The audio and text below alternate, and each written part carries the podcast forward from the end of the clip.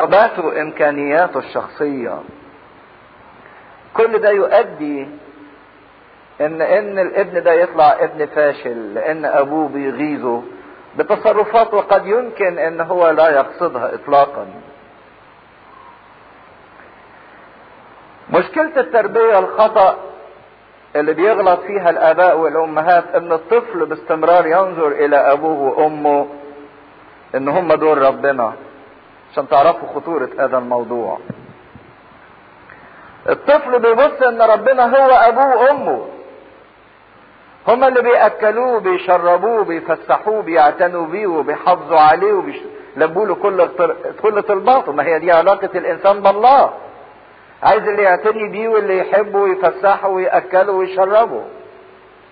فإذا كانت العلاقة بين الابن وبين الأب والأم سيئة تلقائيا هتطلع العلاقة أو نظرة الطفل لله مشوهة. يمكن في قصة لطيفة في كتاب شفاء المشاعر الجريحة لو تفتكروها الأب اللي كان تملي عايز ابنه يبقى ناجح بتفوق. يقول له ذاكر عشان تجيب مجموع كبير فالولد يذاكر فجاب 80% قال له لو كنت ذاكرت كنت جبت مجموع أكتر من كده. السنة التانية الولد يذاكر أكتر فيجيب 90% يقول له لو كنت ذاكرت أكتر كنت جبت مجموع أكتر. فيذاكر أكتر لحد ما يجيب مية في المية. يقول له مثلا أنا عارف المدرسين بتوع اليومين دول بيدوكوا أي درجات أي إحباط ممكن يصيب هذا الابن؟ عندما يجد أن هذا الأب أب يصعب إرضاؤه. على طول التصق به في ذهنه إن هو ده ربنا. أيضا الله هو الإله الذي يصعب إرضاؤه. مفيش حاجة بتعجبه. مهما عملت في الآخر هتقول إنك عبد بطال. مهما عملت ربنا ده مش بيعجبه العجب يعني. أو على رأي أحد الملحدين لما قال التعبير بتاعه ليه هو ألحد. قال لي اني كنت باستمرار بحس إن الله هو ذلك الصوت. الذي يقول لي دائما أن هذا الذي تعمله ليس بما فيه الكفاية. يعني ربنا ما بيعجبوش إيه؟ حاجة. إن صليت مرتين ربنا يقول لك مش كفاية صلي عشرة. إن صمت يومين يقول لك مش كفاية صوم عشرين. ربنا مش كده ابدا. ما هي كل النظريات دي كانت نتيجة إيه؟ تربيات خاطئة. الولد اللي اسمه هاري بردك اللي قصته معروفة اللي كانت أمه بتعلمه إزاي يوضب السفرة وهو صغير. فكان يوضب معاها فبدل ما تشجعه تقول له إيه اللي أنت بتعمله ده؟ حط الشوكة هنا والسكينة هنا والمعلقة هنا. فتاني مرة يحط الشوكة هنا والسكينة هنا والمعلقة هنا. تقول له حد يحط الكوباية كده؟ الله. طب ما هو عمل جزء إيجابي صح؟ لكن هم باستمرار بيبصوا له للجزء السلبي. هذا الذي تفعله ليس بما فيه الكفاية. فيطلع مشبع تجاه الله إن هو الله كده برضك زي أبوه وأمه ما بيعجبهمش حاجة. عشان كده بينشأ الرفض لله ورفض للأسرة أيضا. لكن بيقول لهم أدبوهم أو ربوهم بتأديب الرب وإنذاره.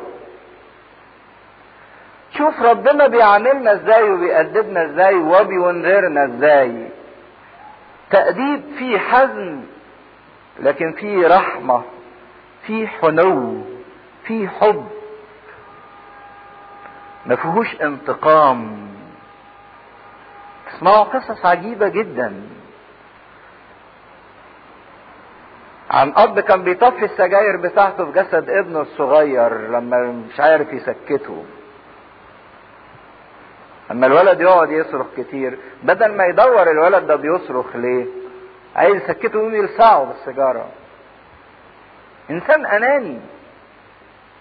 إنسان مفيش ربنا في حياته لا يمكن يقدم الله لابنه ولا لأطفاله. تأديب فيه حنو فيه رحمة فيه حب. في تعليم ما هو الصح وما هو الخطأ. حتى الله لما كان يأدب شعبه ما كانش بينتقم منه. لكن كان زي ما بنشوف في سفر التثنية إنه عايز يوصلهم من التأديب إن هم يعرفوا إن اللي بيعملوه ده غلط. إنهم يمشوا في الطريق الصح. إيه هو الصح وإيه هو الغلط؟ عشان كده يستلزم من الأب اللي عايز يعلم والأم اللي عايزة تعلم ابنها الصح والغلط إن هم أصلا الأب والأم يكونوا يعرفوا الصح من الايه؟ من الغلط. مش عايز تعلم ابنك عدم الكذب. وحياة الأب والأم كلها كذب والولد شايف الكذب على المفتوح بينهم هما الاتنين. عايز تعلمه عدم الشتيمة والأب عمال يتلفظ بألفاظ غير لايقة طول النهار والليل. عايز تعلمه الأمانة وهو شايف أبوه بيسلك بلا أمانة. عشان كده مهم إنه ينجح الإنسان في إنه يقدم لابنه قدوة حية من خلال ربنا اللي موجود في الأسرة. تأديب الرب وإنذاره. إن قبل ما تدي عقوبة ادي إنذار. زي ما كان الله بيعمل مع شعبه. ربنا ما ضربش ابدا على طول لكن كان مرات كتيرة يد يدي إنذارات متتالية ولسنين طويلة. عشان كده لازم الآباء والأمهات يحذروا من الانفعال الزايد في معاملتهم مع الأطفال أو الاهتمام الزايد بيهم. لأن لو في تسلط في كل كبيرة وكل صغيرة ده هيخلي الابن يكره الأبوين. يبقى واحد في الجامعة وعلى وش تخرج ولسه بيسألوه انت بتروح فين وبتيجي منين وما تتأخرش عن الساعة كذا وكل مكان تروحه لازم تقول لنا انت رايح فين ويعملوا مشكلة معاه.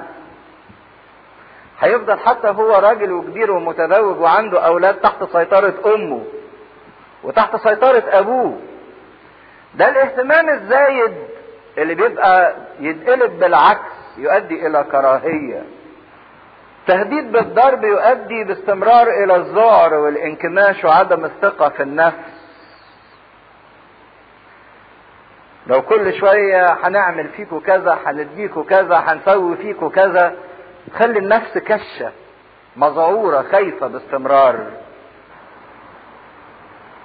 عشان كده حذاري من كثرة التوبيخ ومراجعة الأولاد. الأب والأم الناصحين هم اللي يبصوا من بعيد. على أولادهم من غير ما يتحكموا فيهم. ومن غير ما يراجعوهم في تصرفاتهم كتير ويوبخوهم. في قصة حلوة قوي لرسام اسمه بنيامين ويست ده من أعظم الرسامين في العالم. إزاي بنيامين ده عرف إنه بيعرف يرسم؟ كان طفل في سن الخمسة أو ستة سنين وأمه خرجت وسابت له أخته معاه. رضيعة صغيرة يعتني بيها. فهو طبعا لا بيعرف يعتني ولا غيره. قاعد يقلب في البيت لقى شوية حبر. فجات له فكرة. مامته قالت له خد بالك من أخته. أخته كانت اسمها سالي. خد بالك من سالي. فقعد يفكر طب ما عايز أرسم سالي دي شكلها إيه؟ فراح جاب الحبر ودلقه على كل الأرض. ابتدى يشخبط في ورقه وبيحاول يرسم شكل أخته. جت الأم لقت الحبر مزروت كل البيت لكن مسكت نفسيها عن التوبيخ. بصت للورق وقالت له يا أنت رسمت أختك حلو. ومن تلك اللحظة بقى رسام مشهور جدا. كان ممكن إنها تقلب الدنيا عليه طبعا ده ذروة الدنيا بالحبر. وايه اللي انت عملته وايه اللي انت سويته. لكن كم يكون النفس محتاجة في بداية الأمر إلى تشجيع مش إلى توبيخ حتى لو الخسارات اللي سببتها تلك النفس. عشان كده روح التربية السليمة هو إن إحنا نحط في أولادنا روح الإيجابية مش الروح السلبية. فرق كبير كده بين إن الطفل كل ما يعمل غلطة يقعدوا يقولوا له ربنا هيوديك النار ربنا هيوديك النار ربنا هيوديك النار. هو الولد بقى هيطلع طبعا عارف إن كل اللي بيعمله غلط وإن كل اللي بيعمله ده ربنا هيوديه عنه إيه؟ النار يطلع على طول يكره مين؟ ربنا. إن كل ما يشوفوه كل ما يلاقوه بيغلط ربنا هيوديك النار. يحبوا منين ربنا ده؟ اللي كل عمل بيعمله هيوديه بسببه النار. لا يمكن انه يحب ربنا. لا يمكن. ده الجهة السلبية. لكن لو أنا بشجع الطفل من الناحية الإيجابية على حاجة بيعملها كويسة. كلموا عن مكافأة ربنا وإن ربنا بيحبه وإن ربنا بيعطف عليه وإن ربنا بيهتم بيه وإن ربنا فرحان بيه. أكيد إن هذا الطفل هيطلع فرحان بربنا. زي ما إحنا بنقدم صورة مشوهة لله لأولادنا اللي إحنا بنربيهم. حذاري من إن الآباء والأمهات يزودوا قوي قوي التحكم في أولادهم. بعض الأحيان بتبقى الاسر ملهوفة أو خايفة على أولادها. لكن تأكدوا إن الثقة أو التحكم آسف والسيطرة زيادة عن الحد هتولد انعكاسات عكس اللي أنتوا بترجوها خالص خالص.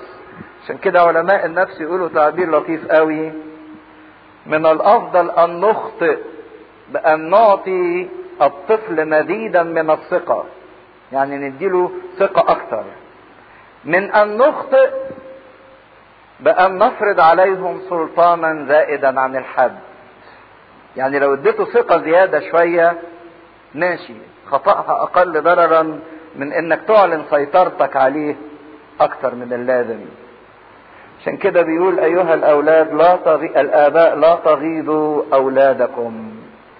راعوا شعورهم وتفكيرهم واحتياجاتهم ورغباتهم وقدراتهم. ولاحظوا إن في فرق كبير بينكم وبينهم. ما تقارنوش تملي الأطفال بيكم. لما كنا في سنهم ما كناش بنعمل كده أو كنا بنعمل كده. لكن لكل شخصية ليها كيانها. احترموا شخصية الطفل. ادوا له حرية انه يعبر عن نفسه كما أوجده الله ووضع فيه من دوافع. في رقابة آه لكن في حكمة ما تزيدش عن حدها. بمعنى إنك ما بتثقش في طفلك اللي كبر. معنى كده إنك بتقول إن أنت فشلت في تربيته. انك فشلت في تربيته. عشان كده العيب مش منه العيب منك بقى مش منه هو. ما ترميش اللوم عليه. فعلاقة الخضوع اللي قالها في الإصحاح الخامس خاضعين بعضكم لبعض. شفنا إن الخضوع ده مش انتقاص للإنسان. الخضوع ده ما هوش عن ضعف لكن خضوع عن حب. زي خضوع المسيح لأبوه. ده المسيح يسوع رجع خاضع للعذراء مريم اللي هي أمه برغم إنه في نفس الوقت هو أبوها. ده هو اللي أوجدها. لكن كان خاضع ليها.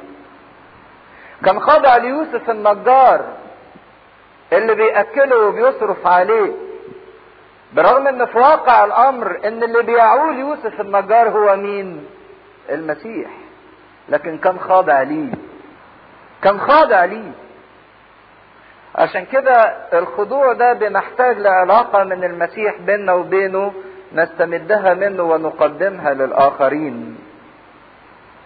عجيب جدا بعض الآباء والأمهات في تفكيرهم بيهتموا بأكلهم وبيهتموا بصحتهم الجسدية وتنزل تلف معاه معرفش عشان تجيب له تيشيرت شكله إيه وجزمة شكلها إيه. وتديله دروس خصوصية معرفش بكم ألف جنيه وتهتم بيه جدا جسديا. على رأي أحد الآباء تعرفوهم ولكن للذبح.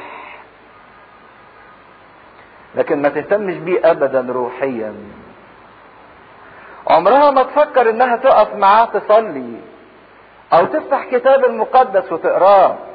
أب يشتغل صبح وبالليل ليه عايز إيه؟ يقول لك عشان أزود ممتلكات الأولاد أعمل لهم قرشين ينفعوهم. يا دي الخيبة إنه يهتم بممتلكات الأولاد بينما الأولاد نفسهم ضايعين. بنهتم بالممتلكات للأولاد بينما الأولاد نفسهم ضايعين. عشان كده أي سخافة اللي الناس بتعمله أي سخافة اللي الناس بتعمله إذا كان الطفل أو الإنسان اللي طالع ده بلا صلاح فلا ينتفع شيء حتى لو كان له كل الغنى وكل الثروة. أما إذا كان هذا الطفل ينشأ صالحا فلا يصيبه أي ضرر حتى لو كان من أشد الناس فقرا. عشان كده اهتمام الروحي بتقدم الأولاد روحيا مش بمجرد إن أنا أروح الكنيسة وازقه على الكنيسة وخلاص بقى الكنيسة هي تعمل دورها لا. إنه يشوفني أنا كمان نموذج حي في الكنيسة. ما هو إيه معنى إنه يروح يتعلم في الكنيسة شوية مبادئ ويخش البيت يلاقيها كلها متدغدغة كلها متداس عليها. تقول إحنا كتر خيرنا؟ أكلناهم وربناهم وديناهم عند أحسن دكاترة وعلمناهم أحسن تعليم ومدارس لغات. لا مش ده الكويس مش ده الصح. مش كتر خير الدنيا ولا كتر خيركم ابدا. إيه فايدة إن هم خدوا كل ده وخسروا نفسيهم؟ إيه فايدة إن هم خدوا كل ده وخسروا نفسيهم؟ مش ده دور الآباء والأمهات الرئيسي. لكن دور الآباء والأمهات الرئيسي إن هم يقدموا الله لأولادهم كنموذج حي متعاش. كنموذج صح. عشان كده من أخطر العلاقات علاقة الآباء بالأبناء. ولو ما كانش المسيح واضح في الآباء وفي الأبناء لا يمكن البيت ده يكون مستقر. ممكن تلاقي ابن شكله كده من بره انه مطاوع وهادي لكن من داخله خربان مخوف مليان عقد. مليان انطواء على نفسه فاقد الثقة في نفسه وفي كل شيء. ويا فرحة أبوه وأمه بيه ده بيطاوعنا في كل شيء. لكن ملوش كيان. ملوش وجود. إنسان ملغي شخصيته ملغي كيانه. عشان كده لابد أن يتربى الإنسان في إطار المسيح في شكل المسيح. ومش هنقدر نربي أولادنا وبناتنا لوحدينا. إلا إذ كان لينا علاقة فعلا حية بالمسيح ناخد منه ونفيد عليهم نتملي منه ونديهم. المسيح هو أساس كل علاقة موجودة في حياتنا. بعد ما اتكلم عن علاقة الإنسان المسيح وبيته وأسرته من خلال الزوج والزوجة والآباء والأبناء ابتدى يتكلم عن الإنسان المسيحي والعمل. ويمكن كان العبيد في الوقت اللي فات في القرون الأولى كان عددهم كبير قد يصل في روما لوحديها زي ما بيقولوا والإمبراطورية كلها في أرجاها لستين مليون عبد. فكان العمل الموجود هو علاقة العبيد بالسادة لكن إحنا نقدر ناخد الكلام دلوقتي صحيح ما فيش عبيد وسادة لكن في رئيس ومرؤوسين في موظف رئيس وفي مرؤوسين تحتيه في صاحب العمل وفي العامل اللي عنده. في مجال العمل بتاعي أطبق تلك المبادئ اللي بيتكلم عنها بولس الرسول. أيها العبيد أطيعوا سادتكم حسب الجسد بخوف ورعدة في بساطة قلوبكم كما للمسيح. مهم جدا ان الانسان المسيحي هو نازل عمله. عارف ان العمل اللي رايحه ده هو مش رايح يخدم فلان ولا مديره فلان ولا بيشتغل عند علان. لكن هو رايح يشتغل عند المسيح كما للمسيح. عشان كده بقول لكم الانسان المسيحي المسيح هو اللي بيمثل محور حياته محور شخصيته محور كيانه محور علاقاته مع الكل. في بساطة قلوبكم. بتدي احترام بمهابة للعمل اللي انت عامله لكن أيضا في بساطة قلوب.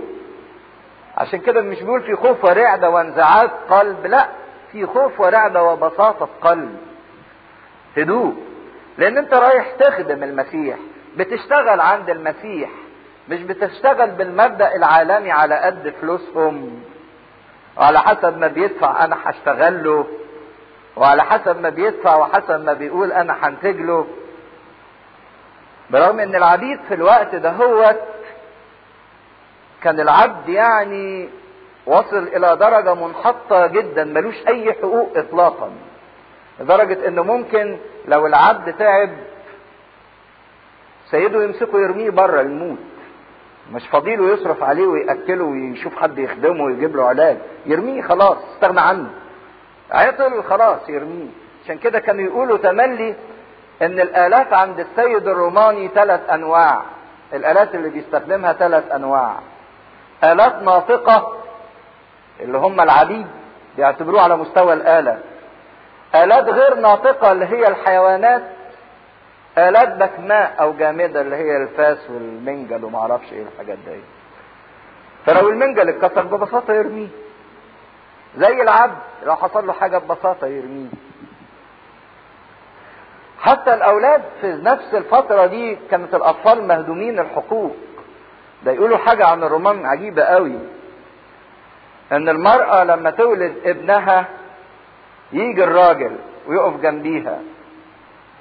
لو الراجل وطى على الطفل وشاله واحتضنه يبقى ده اعتراف شرعي بأنه ابنه. لكن لو الراجل ما بصش للطفل واداله ظهره وخرج ياخدوا الطفل ده يرموه بره في ساحات روما. مش عايزه خلاص ملوش لازمة. فقد إيه كانت المسيحية إدت للمرأة وإدت للطفل حقه وإدت للعبد حقه وإدت لكل شخص وضعه؟ لأن كل واحد بقى ليه مكانته في المسيح. لا بخدمة العين كمن يرضي الناس. خدوا بالكم من هذا المعنى. إحنا مش بنشتغل عشان يبصوا لنا ويقولوا لنا بخدمة العين إن أنتوا شغالين كويسين كمن يرضي الناس بل كعبيد للمسيح. إحنا مش عبيد لحد لكن عبيد للمسيح. إحنا بنخدم المسيح. عاملين مشيئة الله من القلب. ننفذ مشيئة الله لأن إحنا عبيد له من القلب. إن كان بيوصي العبيد للخضوع لأسيادهم لكن أيضا حسب مشيئة الله إن الطاعة دي في مين؟ في ربنا لكن لما يطلب منه حاجة تعاكس طاعته لربنا لا يرفض. طاعة من القلب من الداخل. عشان كده تخيلوا بولس الرسول ده أنتوا عارفين إن حرفته إنه كان بيشتغل إيه؟ حد عارف بولس كان بيشتغل إيه؟ لما قال حاجاتي وحاجات الذين معي خدمت هاتان اليتان. كان صنع خيام. تتخيلوا الخيمة اللي كان يصنعها بولس كان شكلها يبقى إيه؟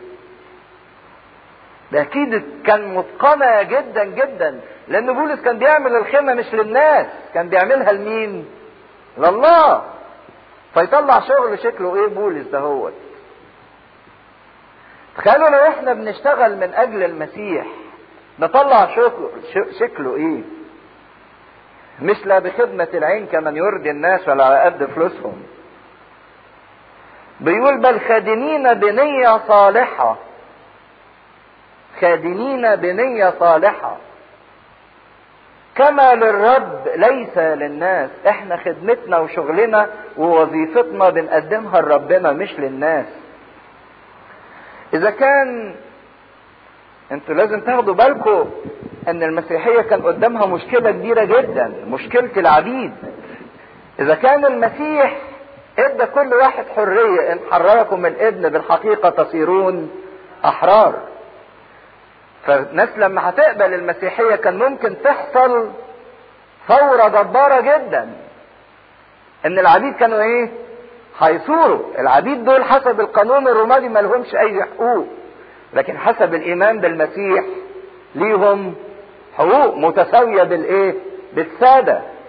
كان ممكن المسيحية دي تشعل ثورة في كل أنحاء العالم. العبيد دول كان عندهم 60 مليون بينما يعني السادة ما يكملوش كام ألف. ده كانوا ممكن العبيد دي في ثورتهم يمسحوا الأسياد دول خالص. لكن شوفوا بولس الرسول بحكمته ما شجعهمش على الثورة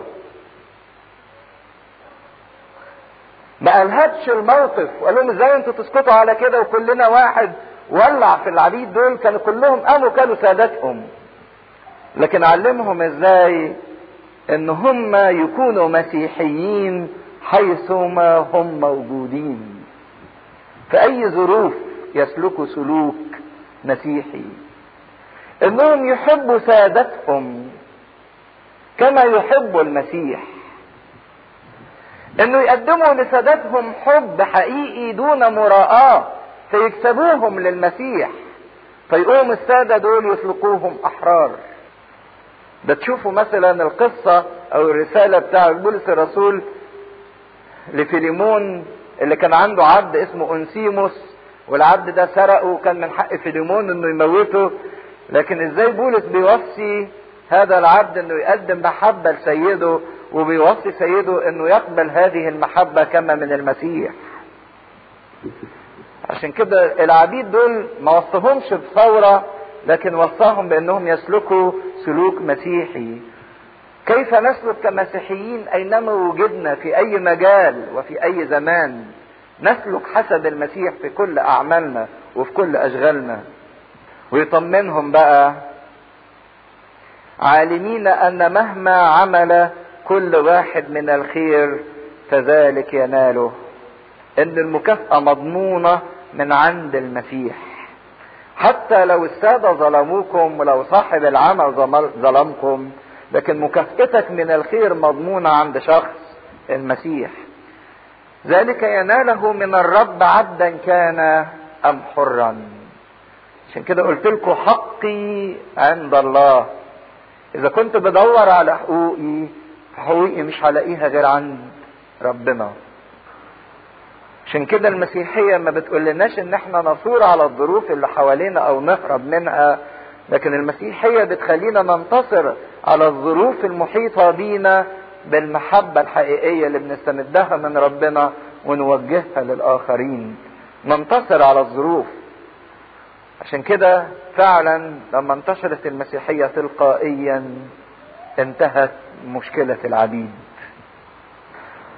بولس هنا بيحط المبدأ الرئيسي في عمل كل واحد إن إحنا نؤدي أعمالنا كما نرضي الله وليس نرضي الناس. بنعمل العمل ده من أجل المسيح. عشان كده إن كانوا بيحاولوا يوصلوا لمستوى أفضل من الإنتاج وزيادة في الإنتاج وجودة في الإنتاج ويبتدوا يحطوا قوانين وتهديدات وتوعيد ويقول الثواب والعقاب ويحط جزاءات ورقابة ويزود رقابة على العمال ويهدد العمال ويخصم منهم مهما عمل. مش هيحصل زيادة في الإنتاج إلا إذا كان العامل ده بيعمل. من أجل الله. ومش هتحصل جودة في الإنتاج إلا إذا كان كل إنسان فينا بيعمل من أجل الله. لكن التهديدات ولا الجزاءات بتقدر تغير نوعية العمل بيلفوا وبيدوروا وبياخدوا حقوقهم بطرق أخرى. أنتم أيها السادة افعلوا لهم هذه الأمور تاركين التهديد. عالمين أن سيدكم أيضا في السماوات وليس عنده محاباة. عالمين أن سيدكم أيضا في السماوات. وبعدين بيكلم السادة يوم يخدموهم. أنتوا كمان زي ما هم بيخدموكم.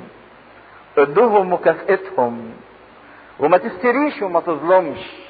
لأنك إن كنت سيد على الأرض وكنت رئيس على الأرض وصاحب على الأرض فاعرف إن ليك في واحد في الإيه؟ في السماء هو سيد عليك وصاحب عليك. في آية لطيفة قوي في سفر الأمثال. تقول فوق العالي عاليا يلاحظ والأعلى فوقهما. يعني كل واحد فوقيه إيه؟ واحد أعلى منه. وفوق الكل ربنا. مهما ارتفعت في الأعلى منك. فوق العالي عاليا يلاحظ. والأعلى فوقهما عشان كده بيقول لهم اعرفوا إن سيدكم ليس عنده محاباة ليس عنده مجاملة. يعني واحد يطلع يقول لربنا مثلا أنا كنت على الأرض مليونير عندي كذا ألف جنيه وعندي كذا حتة أرض. يقول له ما ينفعش خش. ممكن تفشي حد هنا على الأرض آه بالغنى بتاعك لكن فوق ما بتنفعش. كله زي بعض. كله زي بعض. عشان كده سواء في علاقة العمل أو في علاقة البيت أو في علاقتنا بالعالم أو في علاقتنا بالمجتمع اللي بنحيا فيه ينبغي أن يكون المسيح هو محور تصرفاتنا كلها. وبعدين يبتدي في آخر باراجراف إنه يتكلم بقى عن موضوع الجهاد الروحي. إن في واقع الأمر كل الصعوبات اللي بلاقيها في المجتمع. كل الصعوبات اللي بلاقيها في العالم كل الصعوبات اللي بلاقيها في البيت في الأسرة كل الصعوبات اللي بلاقيها في العمل. دي كلها ما تجيش حاجة جانب الحرب اللي بيني في جهاد الروحي وما بين قوات الشر. فيبتدي ينقلهم بقى للحاجة الأعمق من كده لكن قبل ما يكلمهم عن الحرب الروحية أن مصارعتنا ليست مع لحم ودم لكن مع أجناد الشر الروحية في السماويات قبل ما يكلمهم عن الحرب, الحرب دي يطمنهم ويقول لهم أخيرا يا إخوتي تقووا في الرب وفي شدة قوته. انه بيديهم سر الغلبة والنصرة قبل ما يكلمهم عن الحرب تقووا في الرب وفي شدة قوته. ربنا مديكوا قوة جواكم بس اضرموا هذه القوة واشتعلوها وفي شدة قوته لأن قوته عظيمة جدا. قوته قادرة جدا وقوته شديدة جدا. كأنه عايز يقول لهم آخر كلمة بقولها لكم تقووا في الرب وفي شدة قوته. لكي ما تأخذوا الانتصار. ربنا عنده قوة شديدة جدا بس عايز القلب اللي يتفتح ياخدها ويتملي بيها. زي ما بيقول امتلئوا بالروح الروح موجود فينا لكن محتاج إن إحنا نضرمه ونشعله.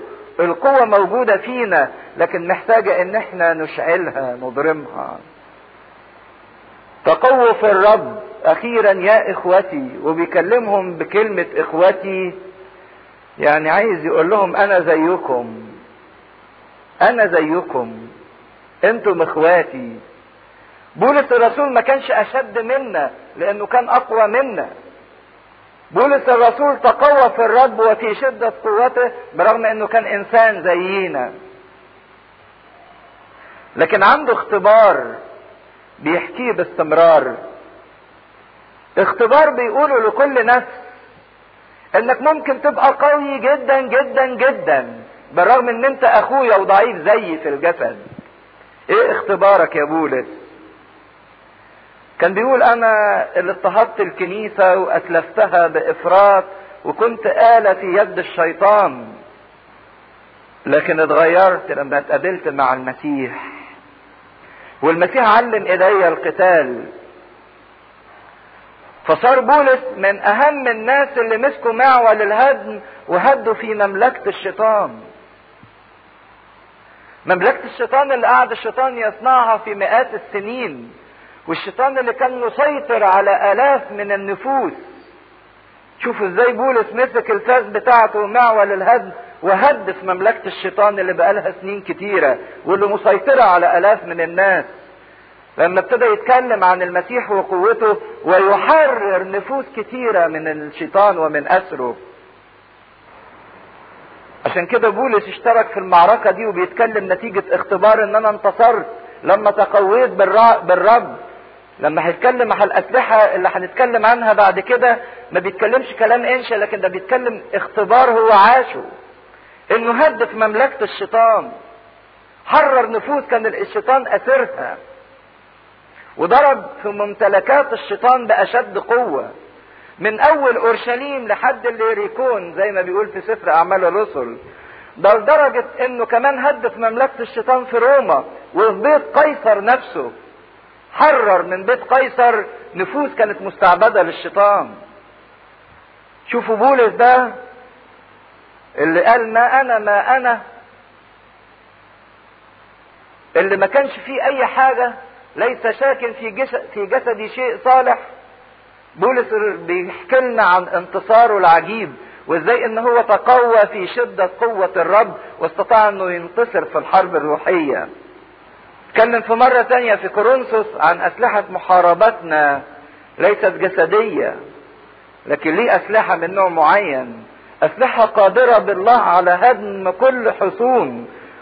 هادمين ظنونا وكل علو يرتفع ضد معرفة المسيح. ومستأثرين كل فكر لطاعة المسيح. ده هد حصون كان الشيطان محصنها عشان يمنع المسيح حوالين الناس. بولس هدها. وجاب كل فكر استأثروا وخضعوا لطاعة المسيح. ما هو ده إحنا نقدر نعمله. إن كل علو بيرتفع ضد معرفة ربنا ننتصر عليه. ونخضع كل فكر ونستأثره لطاعة المسيح. لما ناخد سر الغلبة اللي بيسلمها لنا بولس اللي انتصر بيها.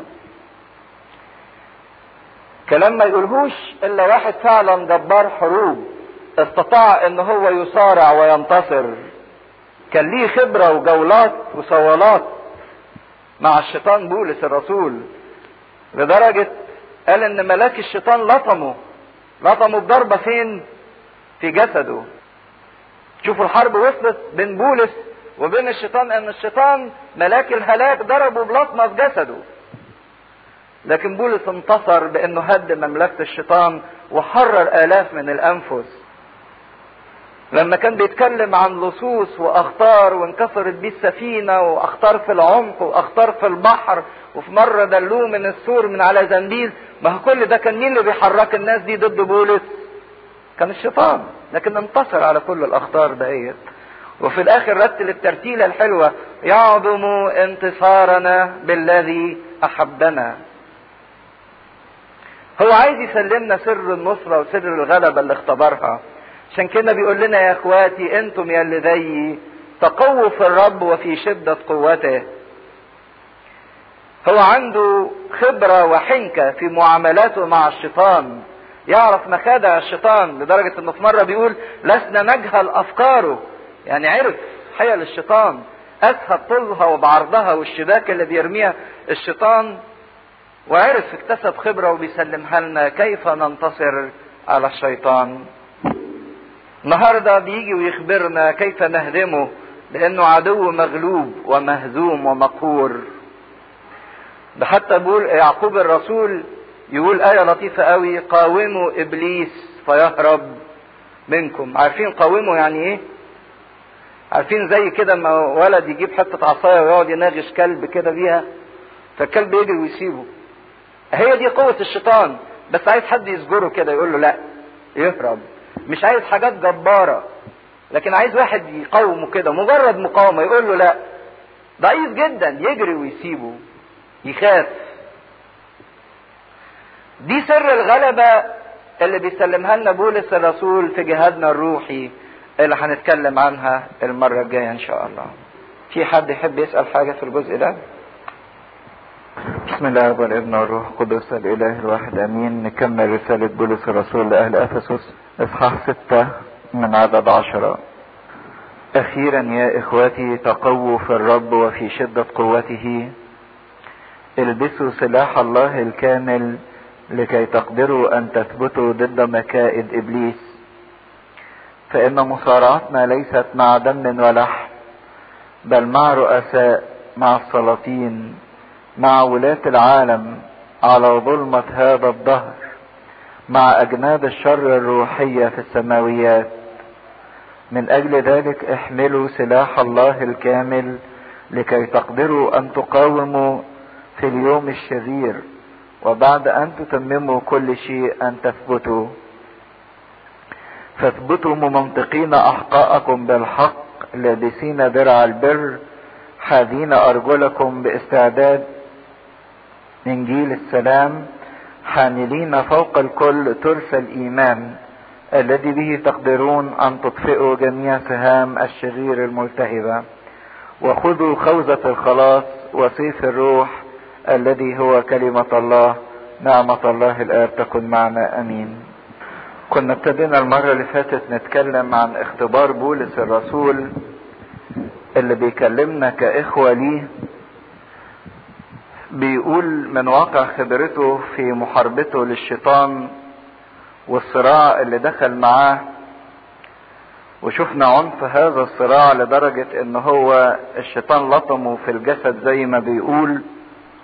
لكن إزاي بولس استطاع إنه ينال نصرة على كل أعمال الشيطان وكل أعمال الشر اللي فيه لدرجة إنه قدر يهد في مملكة الشيطان ويحرر نفوس كتيرة حتى من بيت قيصر نفسه اللي هو كان يعتبر معقل للشيطان لأن زي ما أنتم عارفين إن الاباطرة الرومان كان الشيطان بيستغلهم في إنه يسيطروا على الناس من أجل عبادة الأوثان. فهو بيقول لنا أخيرا يا إخوتي تقووا في الرب وفي شدة قوته. إنه بيتكلم مش من واقع وعظ أو تأملات لكن بيتكلم من واقع اختبار. إن في قوة من الله للإنسان يستطيع بيها إنه ينتصر على الشيطان. وبعدين بيسلمنا الخبرة بتاعته للنصرة على الشيطان والانتصار عليه. والغلبة ضده. حقيقة إن هو بيدينا طريقين للنصرة على الشيطان كسر للغلبة المسيح بيعطيهم لكل إنسان بيمشي معاه وبيلتصق بيه. أول طريق للنصرة على الشيطان والغلبة ضده هنسميها الناحية السلبية إن إحنا نقول للشيطان لأ. إن إحنا ما نسمعش للشيطان مشورة ولا نقبل له رأي ولا نخضع لأي إغراء ليه. باستمرار نقول له لأ. ما نخاصمش نيجي للخصام ونقول لا للخصام لأن هو سبب الخصام. نيجي للكذب ونقول للكذب لأ لأن هو أبو الكذاب. نيجي للشهوة ونقول لها لأ لأن هو ينبوع الشهوات الناجسة إذا كان زي ما بيسموا الشيطان إن هو قطب السالبية يعني الشيطان بالاستمرار يقود الإنسان للحالة السالبية إنه يبقى سلبي بسقوطه في الخطية المستمر فإحنا نقدر نسد عليه السالبية بتاعته بسالبية مننا. عارفين سالب مع سالب؟ ما إيه؟ ما يتجاذبوش. لكن يتنافروا مع بعض. هو بيحاول يشدنا للسالبية بتاعته إحنا نكون سالبين تجاهه. نقول له لأ باستمرار. إن كانت السالبية لأ والإيجابية نعم فينبغي في أول طريق للنصرة على الشيطان إن الإنسان يتعلم إنه يقول للشيطان لأ. يتعلم الإنسان دي كويس إنه يبقى سالبي تجاه سالبية الشيطان. ده منتهى الإيجابية. عشان كده لو إحنا عملنا كده نشل حركته برفضنا لكل الإيحاءات وكل الإغراءات وكل الأقوال وكل المشورات اللي منه. حقيقة إن الصراع اللي موجود في الكون وفي الخليقة هتلاحظوا فيه حاجة عجيبة قوي. أي حاجة في الدنيا دي ليها شقين. شق ظاهري منظر من بره وشق جوهري من الداخل في الخفاء. أي حاجة.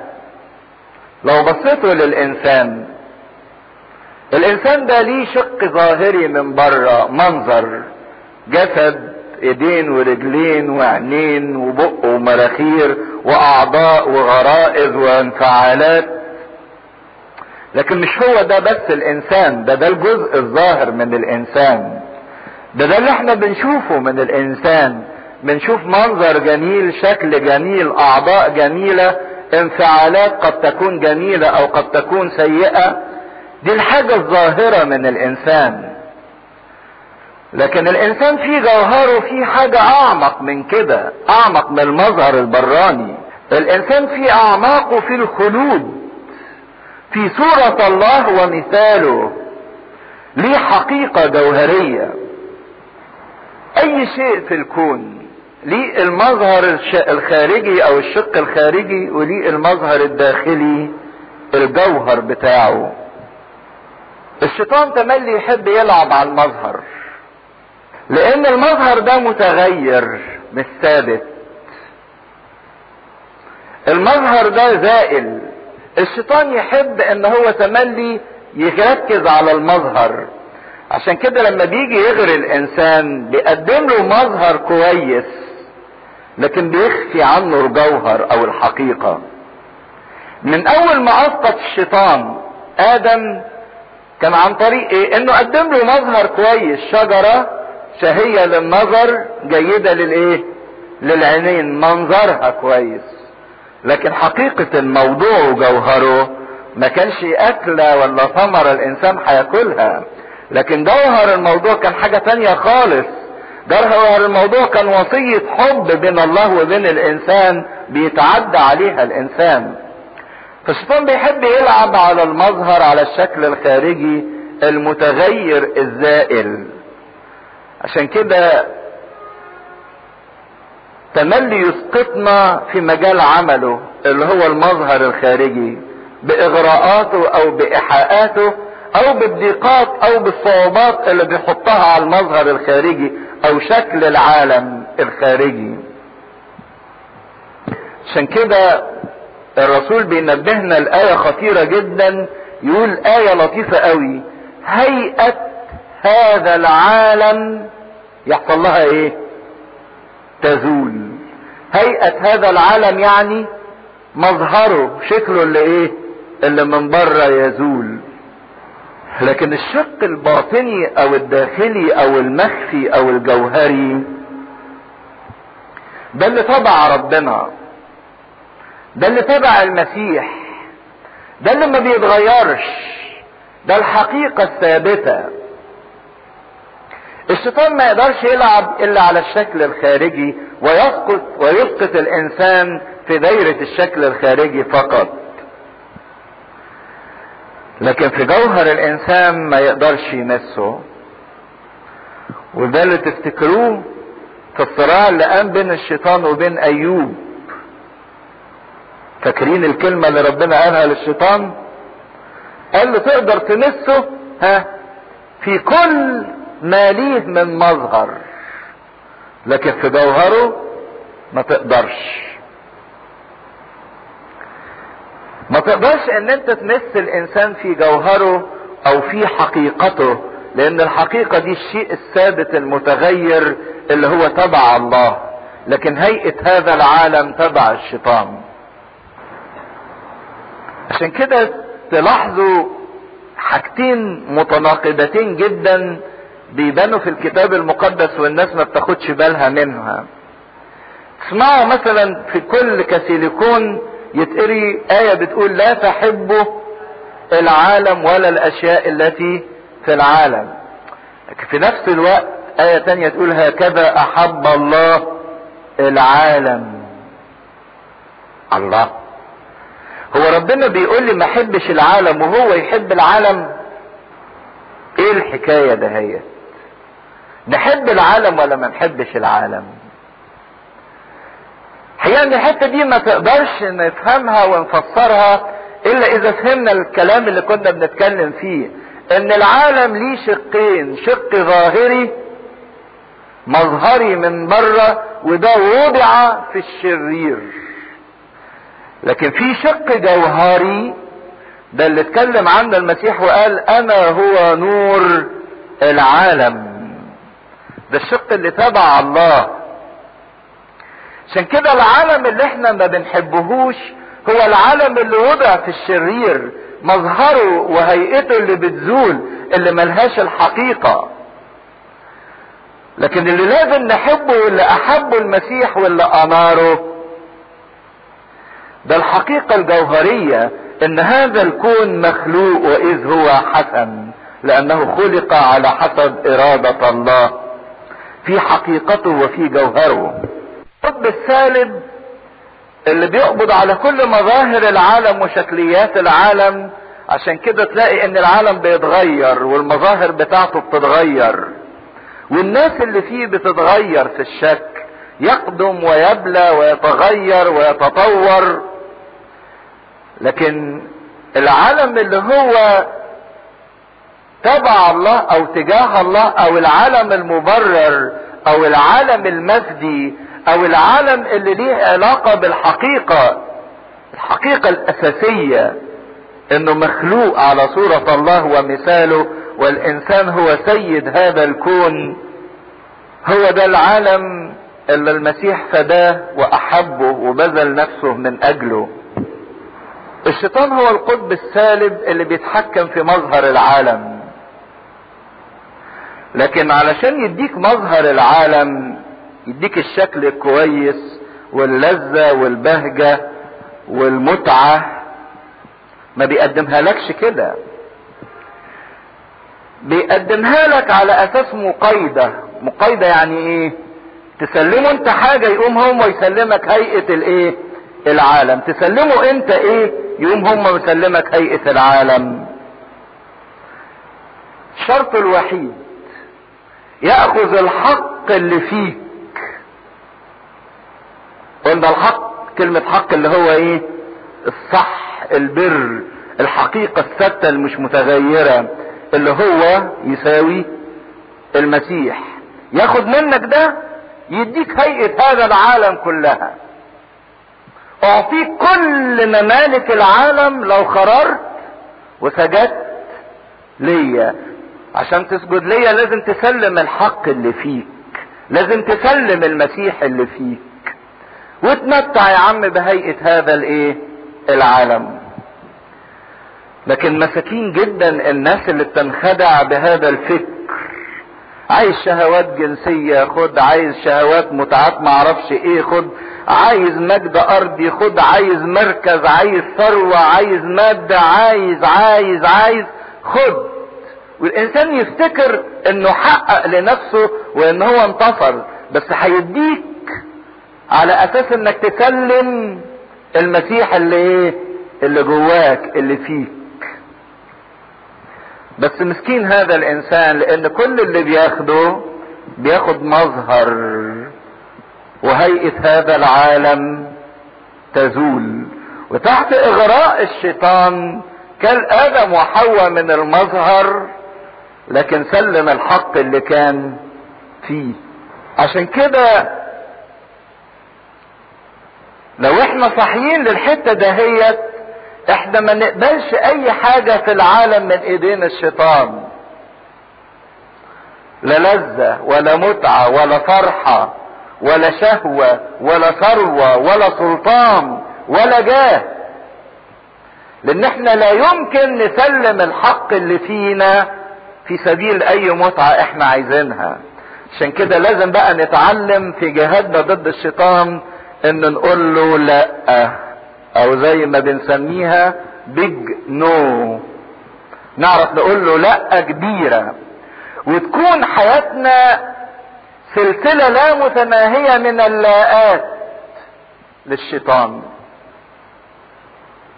لا يمكن أسلمك طهارتي لا لعفتي لا لبري لا لمسيحي لا لمعقدتي مش ممكن أسلمك أي حاجة من الحاجات دي.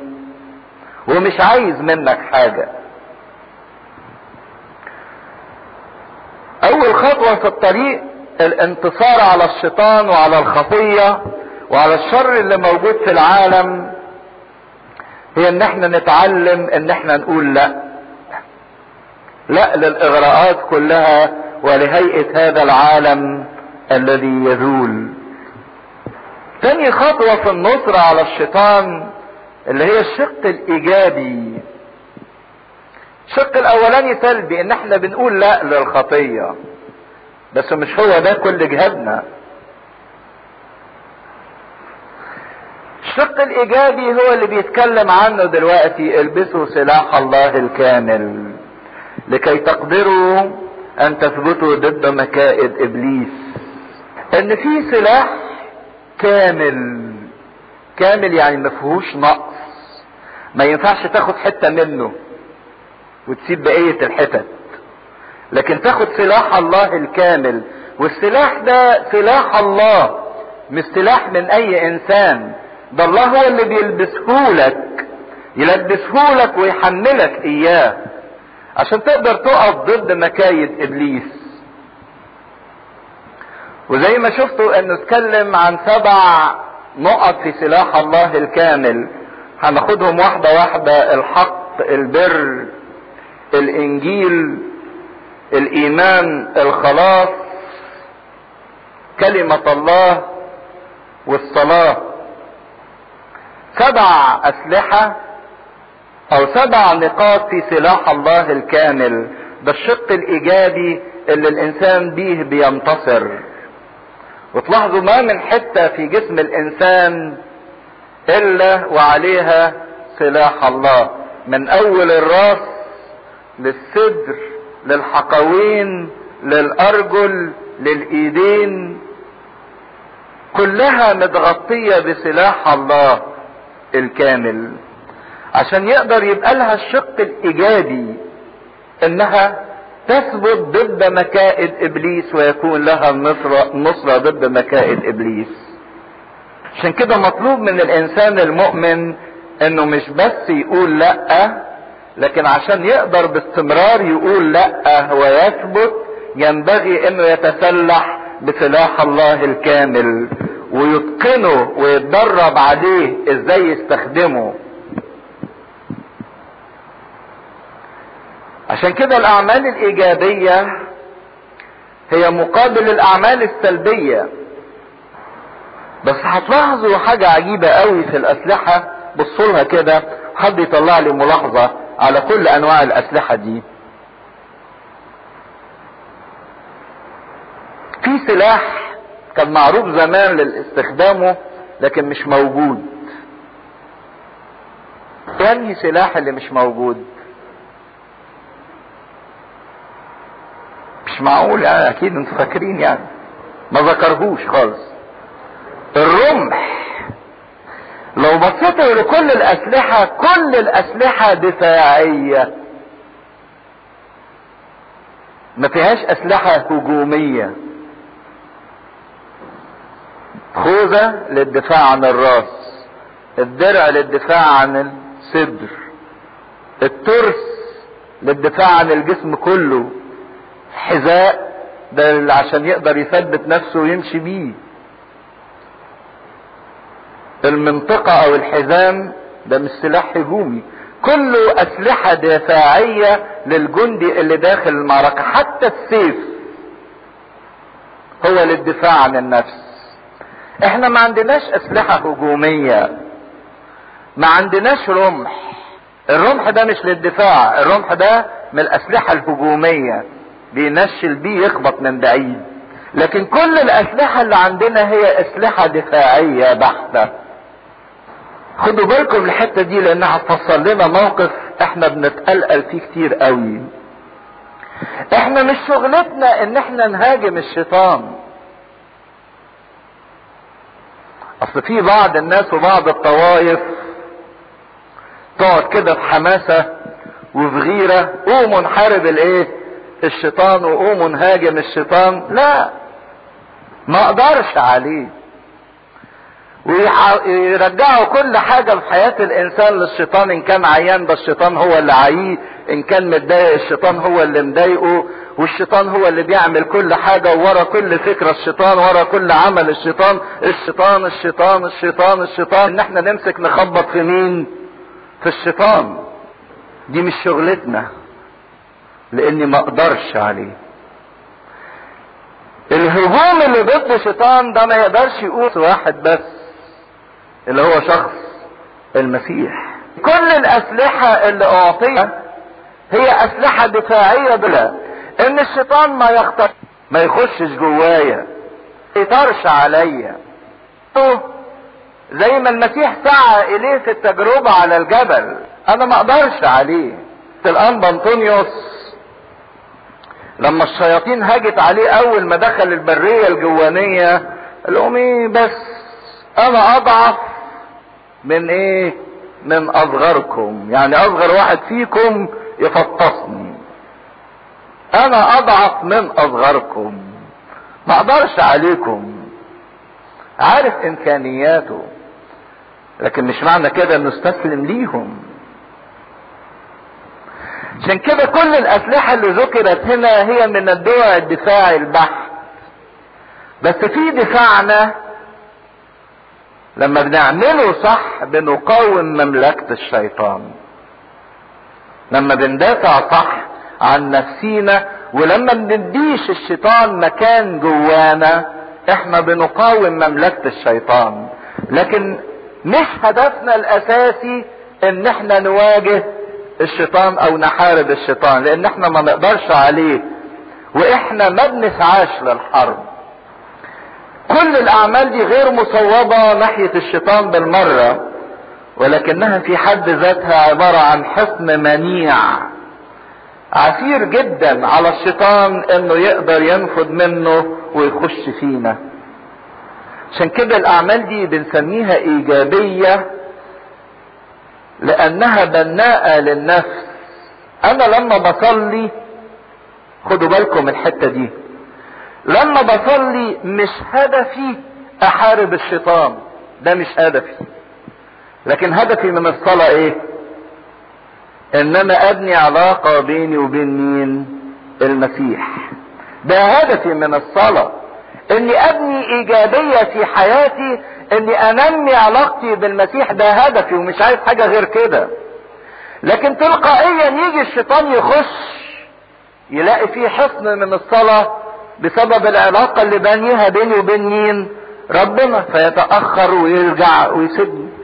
لكن أنا مش بصلي علشان أحارب الشيطان. فاهمين القصد إيه؟ أنا بعرف الكتاب المقدس وبدرس الكتاب المقدس مش علشان أعرف كلمتين أحارب بيهم الشيطان وأرد عليه. ده مش هدفي.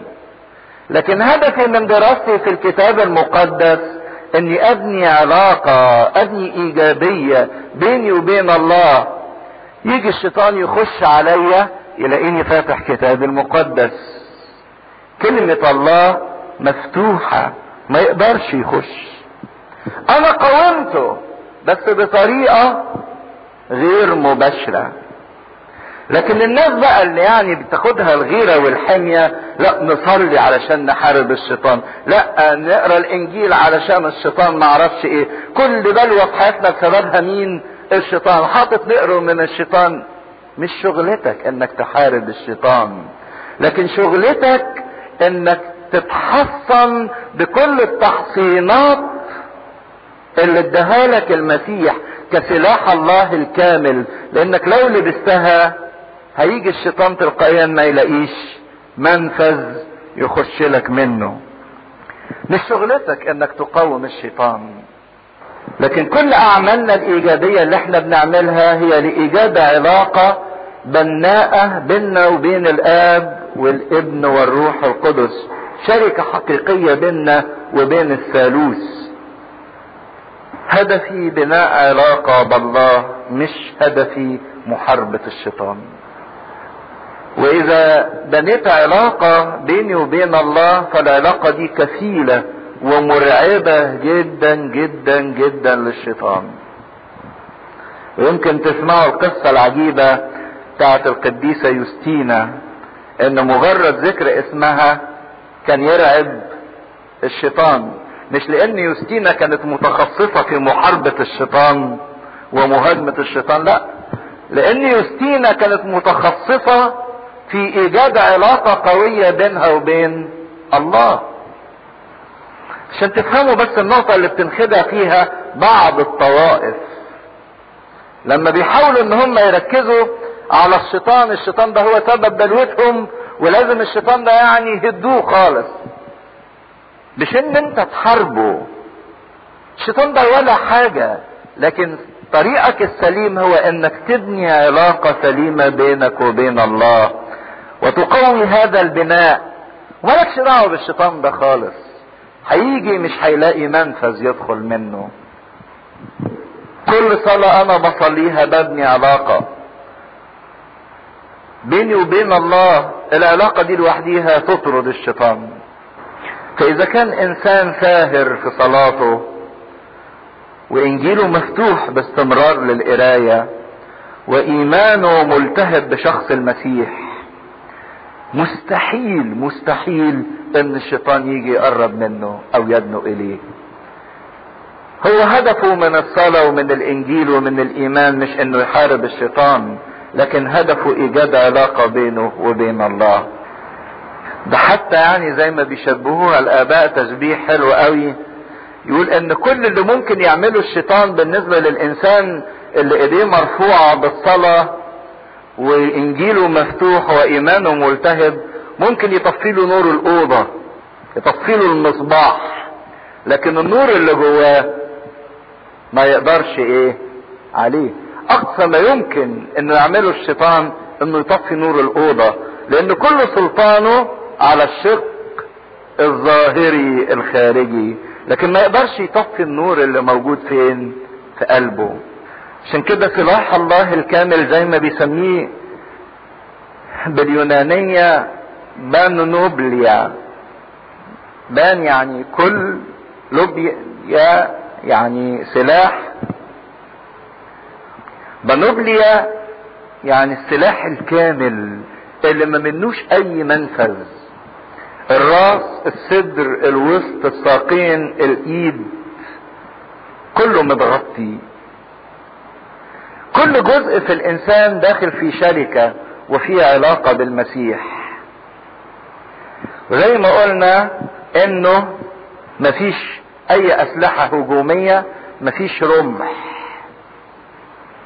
لأن مش شغلتي إن أنا أهاجم. الهجوم ده عمله المسيح على الصليب وانتصر وأنهى موضوعه. لكن كل موضوعي أنا ان أنا أبني علاقة بربنا تلقائيا الشيطان يهرب مني. تلاحظوا برضك ملاحظة لطيفة إن مفيش أي أسلحة في الظهر أي مفيش أي وسائل دفاع للظهر كلها أسلحة في المواجهة سواء الدرع أو الترس أو الخوذة كلها أسلحة في المواجهة. لأني مش ممكن ومفروض في المعركة إني ما أديش ظهري ابدا للشيطان. قوموا إبليس فيهرب منكم. أقف قدامه وزي ما بيقول هنا لكي تقدروا أن تثبتوا. تثبتوا يعني إيه؟ تقفوا ثابتين ضده. مش لأنكم بتحاربوه لكن وقوفكم الثابت ضده ده من خلال العلاقة الثابتة اللي بينكم وبين الله. بيتكلم عن مكايد إبليس. كلمة مكيدة يعني خدعة أو مناوره حربية زي ما بيسموها في الحرب.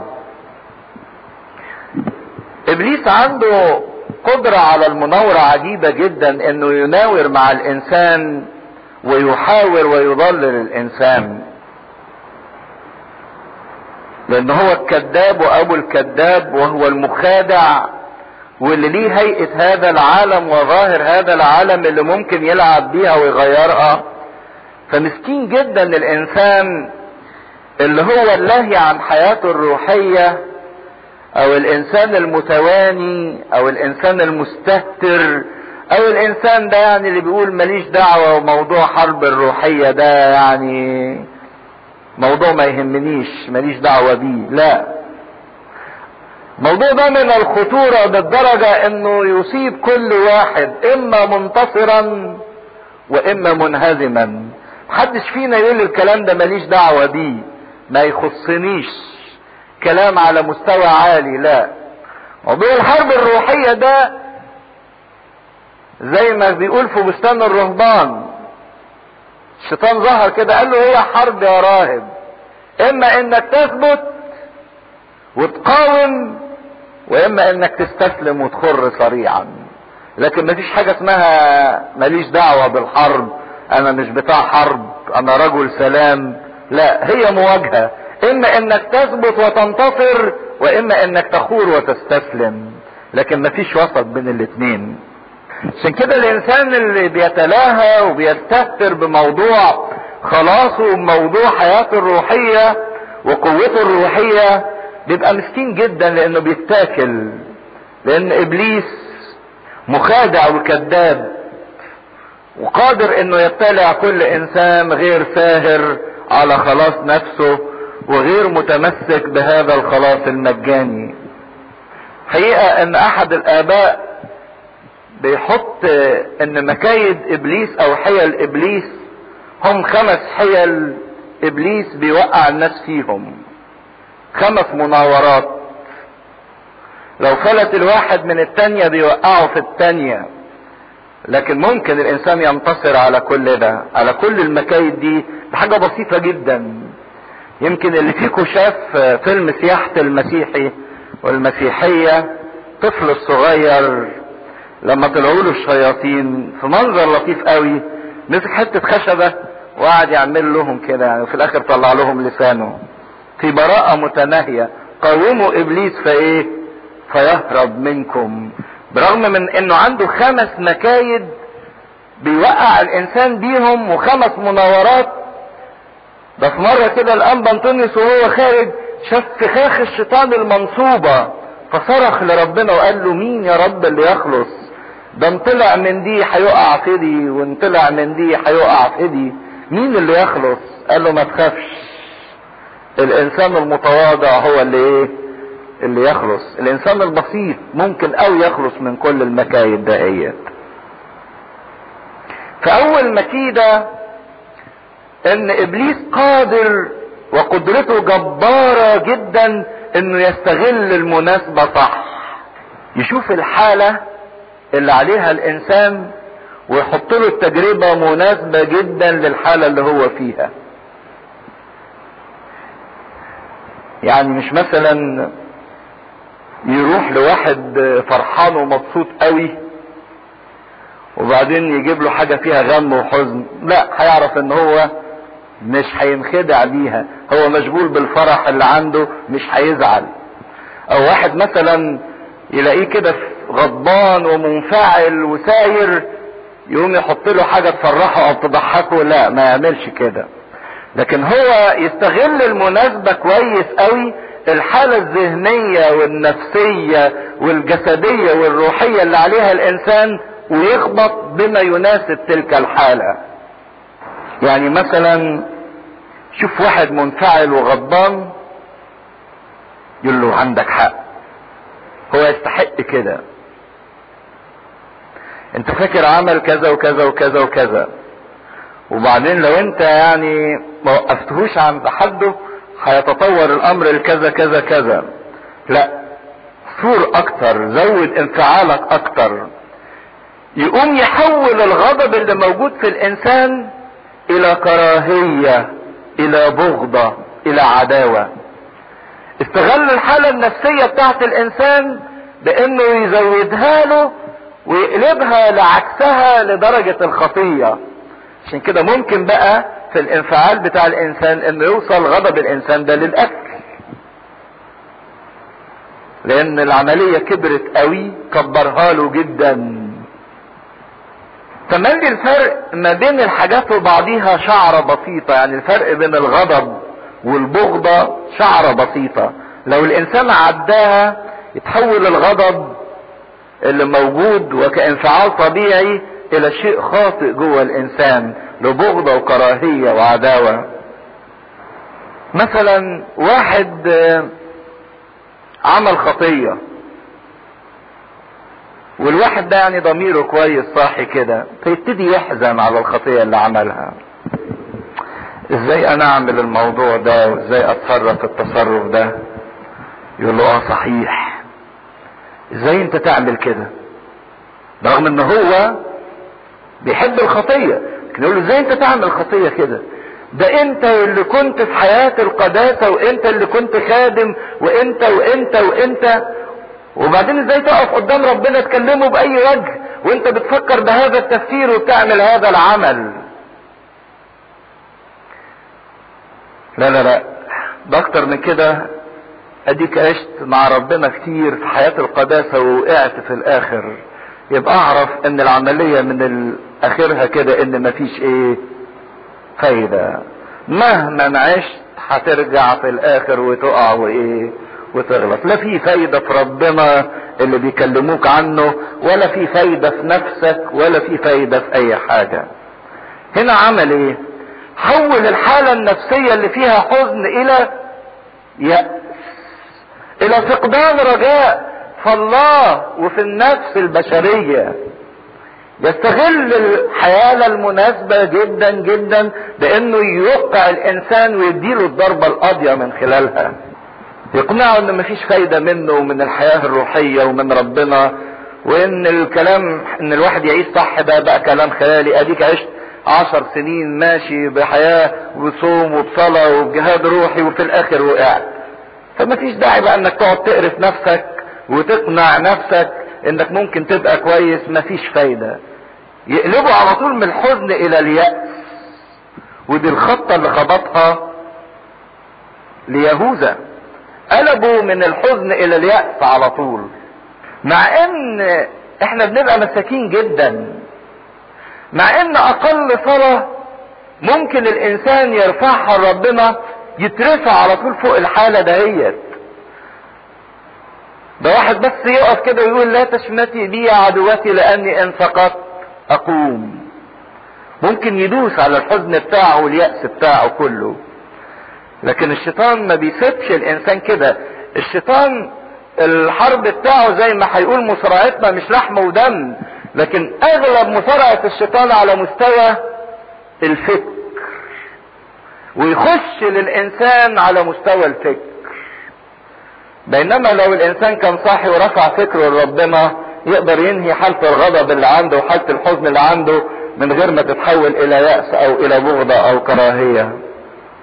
يجي الواحد مثلا مبسوط وناجح ويعني والأمور اللي حواليه كده مفرحة مش هيجي بقى يفكروا بخطيته يعني ويعقوا لا مش هيفتكر. يقول له آه صحيح. ده أنت إيه يعني؟ تستحق كمان وأكتر من كده وأحسن من كده. ده أنت يعني مفيش بعد كده زيك. يروح موقعه فين؟ كبرياء. أو لو موقعهوش في الكبرياء. يا ده أنت إيه العمل العظيم اللي أنت عملته بالنسبة للناس الفقراء وبالنسبة لكذا وكذا وكذا وبالنسبة وبالنسبة لصلواتك وأصوامك؟ لا أنت من حقك بقى يعني تريح شوية. طب تريح شوية يعني إيه؟ يعني شوف مزاجك شوية كده. ممكن ده ربنا هيشوف الخدمات الكتيرة اللي أنت قدمتها لها يعني لو عملت خطية كده وخدت لزاية صغيرة كده لزاية في الحرام كده صغيرة مش هتبان أو يعني ربنا هيفوتها لك. فالإنسان في فرحه وفي لذته فوت دي. آه وقع في الخطية. يستغل الحالة النفسية بتاعت الإنسان استغلال شديد جدا. نجاح يقوده للتكبر أو إنه يديله هنا فيقوم الغنى بتاعه ده يخليه يظلم الآخرين. ما يرضاش يدي حق التانيين لأنه كل ما يحس إنه غني طب وهيزيد الغنى إزاي؟ إلا إذا داس على ناس تانية حواليه. يظلمهم. أو حتى الفقر. يستغل حالة الفقر بتاعت الإنسان. ويقول له يعني مش أنت هو أنت اللي حطيت نفسك في الظروف دي؟ مش ربنا اللي أوجدك والمجتمع اللي أوجدك. عشان كده يعني من حقك إنك تسرق من حقك إنك تختلس من حقك من حقك من حقك. أنت مش أنت اللي سببت لنفسك كده. ده ربنا والظروف والمجتمع هو اللي عملوا فيك كده. هي دي شغلته باستمرار إنه يلعب على غرائز الإنسان يقلبها من الاستعمال الطبيعي للاستعمال المحرم الغير طبيعي. ما هو الإنسان كله فيه غرائز وفيه لذات وفيه دوافع سواء الأكل أو الشرب أو غريزة البقاء أو الغريزة الجنسية. دي دوافع موجودة في الإنسان لكن هو يعرف يستغلها كويس إزاي؟ بأنه يخلي الإنسان يخطئ بيها. عشان كده أول مكيدة إنه يستغل الحالة بتاعت الإنسان ويديله الخطية المناسبة للحالة بتاعته. تاني مكيدة بيقدمها الشيطان في الحرب للإنسان هي عنصر المفاجأة أو المباغتة ممكن الشيطان يفاجئك في لحظة بحاجة بخطية وما يديكش فرصة للتفكير. يعني تفاجأ بظروف كده وموقف لو انت كدبت هتخلص نفسك من الموقف ده كله ومفيش وقت انك تراجع فتلاقي نفسك عمال تكذب إيه؟ على طول. وبعد ما تخلص الموقف الله هو أنا إيه اللي أنا عملته ده؟ أصل هو استغل الظروف كويس إنه يفاجئك بالخطية فتقع قدام الخطية على طول. ده ياما ناس ارتكبوا جرائم قتل بسبب عنصر المفاجأة والمباغتة. لكن بعد ما قتل لما فكر في نفسه إيه اللي أنا عملته ده؟ مين اللي عمل فيا كده؟ وأنا إيه اللي خلاني أعمل كده؟ وأيضا القتل وأيضا الزنا. يحط عنصر المفاجأة والمباغتة بحيث إنه يشل تفكير الإنسان ما يدولوش فرصة إنه يفكر إن ده حتى حرام ولا حلال. لأ ده يقف عاجز قدامه. عشان كده الإنسان الروحي المدرب اللي ليه علاقة مع ربنا مش هو اللي بينتصر بس في الحروب اللي بيقعد يفكر فيها ويخطط ويدافع. لأ ده هو اللي درب نفسه انه قدام عنصر المفاجأة والمباغتة يعرف يرد الرد الصح ويدافع الدفاع الصح. اتعلم اتمرن. المكيدة الثالثة اللي بيلجأ ليها الشيطان هو عنصر المراودة أو التكرار. إن منفعش عنصر المفاجأة يبتدي يستخدم عنصر التكرار يخلي التجربة تلح على الإنسان. تلح كل يوم.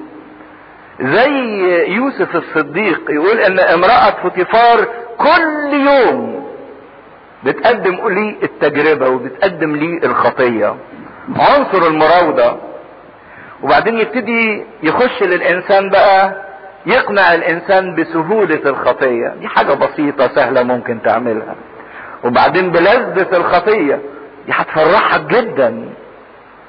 وبعدين يقنعه بضرورة الخطية.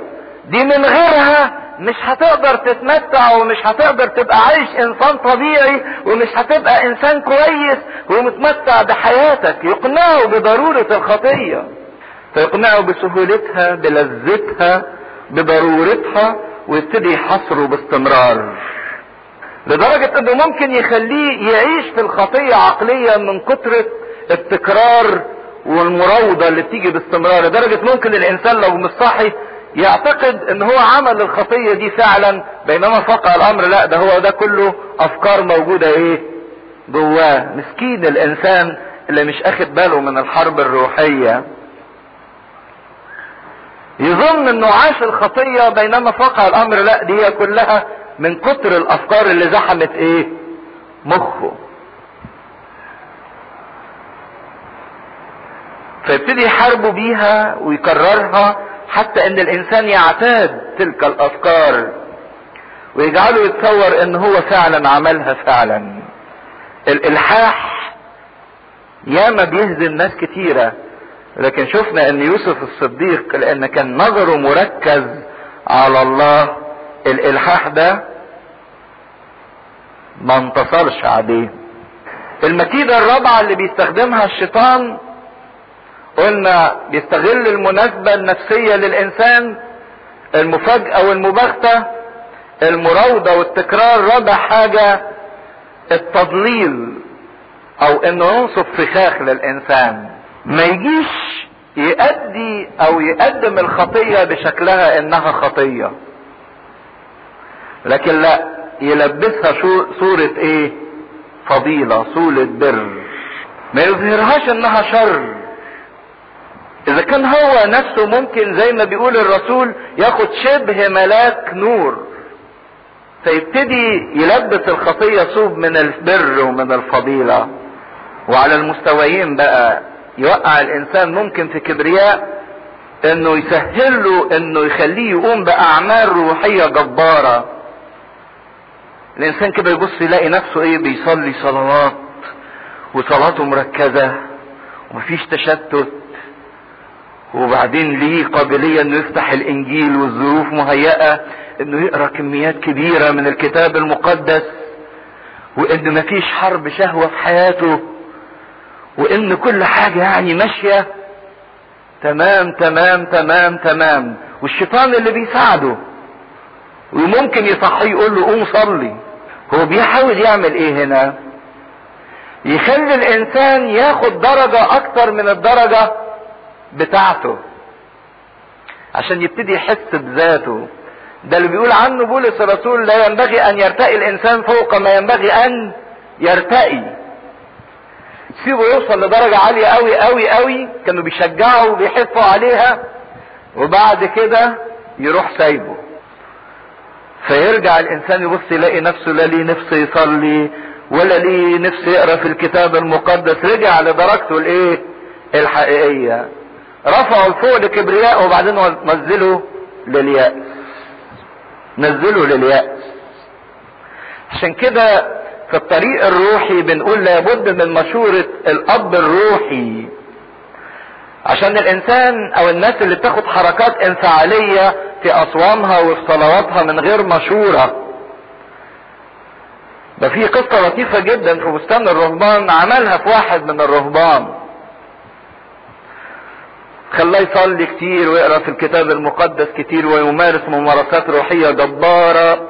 بعدين بس جه في الآخر قال له شوف بقى يعني أنت وصلت لدرجة روحانية عالية من السياحة جدا.